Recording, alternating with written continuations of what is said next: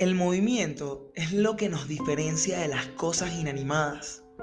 No podemos hablar de ello sin referirnos a nuestro día a día. Desde que te levantas de la cama, doblas la cobija, vas al baño, te cepillas y te empiezas a listar para ir a trabajar, al colegio o inclusive al gimnasio, hasta que llegas a la casa la noche a cocinar o a buscar qué pedir de comer en Uber Eats, siempre estamos en constante movimiento. De hecho, nos cuesta no movernos. Se podría decir que somos seres bastante inquietos. El ser humano se mueve por necesidad, por subsistencia, protección, afecto, etc. Todo lo que hacemos tiene el objetivo de satisfacer una necesidad. Y como nos movemos con el fin de conseguir aquello que necesitamos, que anhelamos, que deseamos, entonces ¿por qué no aprender a movernos de la manera más eficaz posible? Con el fin de alcanzar todo esto, día a día desperdiciamos una enorme cantidad de energía en actividades que no terminan siendo concernientes a lo que realmente deseamos. El saber dónde, cuándo, cómo y por qué nos movemos nos facilita satisfacer esas necesidades en la menor cantidad de tiempo posible.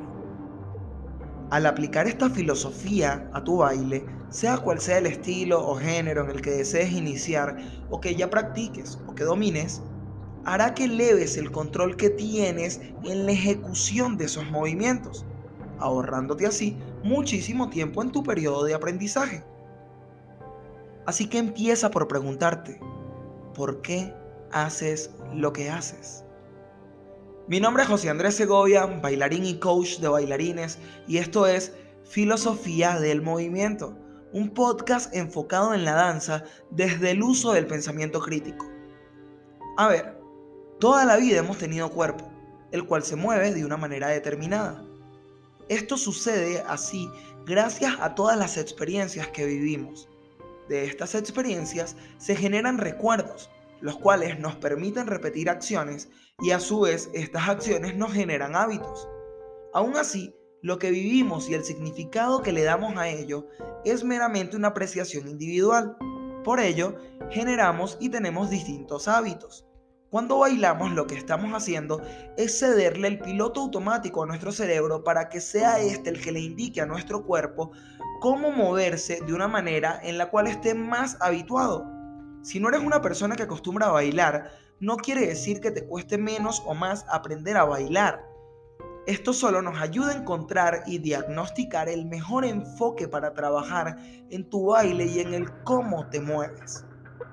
Al hablar de un piloto automático, voy a estar haciendo referencia a Daniel Kahneman, quien asimismo lo describió en su libro Pensar rápido, pensar despacio, como un proceso que forma parte de dos sistemas, Sistema 1, inconsciente o automático, y el sistema 2 al que llamaremos consciente o manual. Enfocado de esta manera en dos formas de pensamiento, sistema 1 y sistema 2, el sistema 1 es el que está encargado de pensar rápido, el cual sería nuestro piloto automático o nuestra forma de pensar de manera inconsciente, a la que se le atribuyen las actividades más sencillas, como cepillarte los dientes.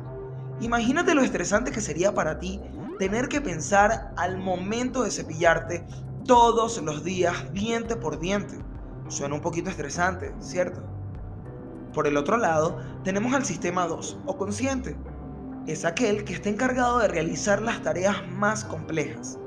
Ciertamente, si te pregunto cuánto es 2 más 2, vas a reconocer fácilmente la respuesta, sin necesidad de pensar, Ahora, si te pregunto cuánto es 17 por 24, en este preciso momento tu mente está decidiendo si hacer o no el cálculo.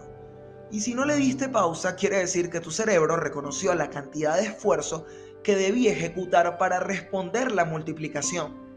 Capaz, ahora te guste saber cuál es el resultado. La cuestión en sí es que este modo manual al que haremos referencia en este podcast como sistema 2, tal y como lo mencionó Daniel Kahneman, solo puede encargarse de una sola cosa a la vez. Por el contrario, el sistema 1 puede encargarse de ejecutar varias acciones sin necesidad de proceder un mayor esfuerzo. Y para que este fenómeno suceda, la acción a ejecutar debe ser fácil de dominar para tu cuerpo y habitual para tu mente. Mientras mayor es la dificultad de la tarea que estamos realizando, más propensos estaremos a utilizar el sistema 2, el sistema manual. Y mientras más sencilla pueda llegar a ser una actividad, pues más probabilidad hay de que usemos el sistema 1. El error cuando aprendemos a bailar, como cuando deseamos aprender cualquier otra cosa, es que pensamos rápido cuando debemos pensar despacio y pensamos despacio cuando deberíamos de pensar rápido. Tus emociones regulan tus pensamientos, tus pensamientos regulan tus acciones, tus acciones regulan tus hábitos y a su vez tus hábitos regulan tus resultados.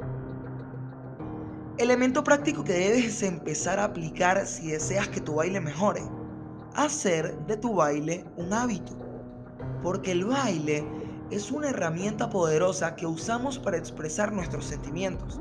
Así que, antes de pensar en añadir nuevos pasos a tu colección, empieza por manejar y reconocer todos los pasos que ya sabes o en otras palabras, a entender en qué momento los haces y por qué tu cuerpo tiene la necesidad de moverse de esa forma. ¿Qué es lo que has aprendido al pasar de los años que te incita a moverte de esa manera?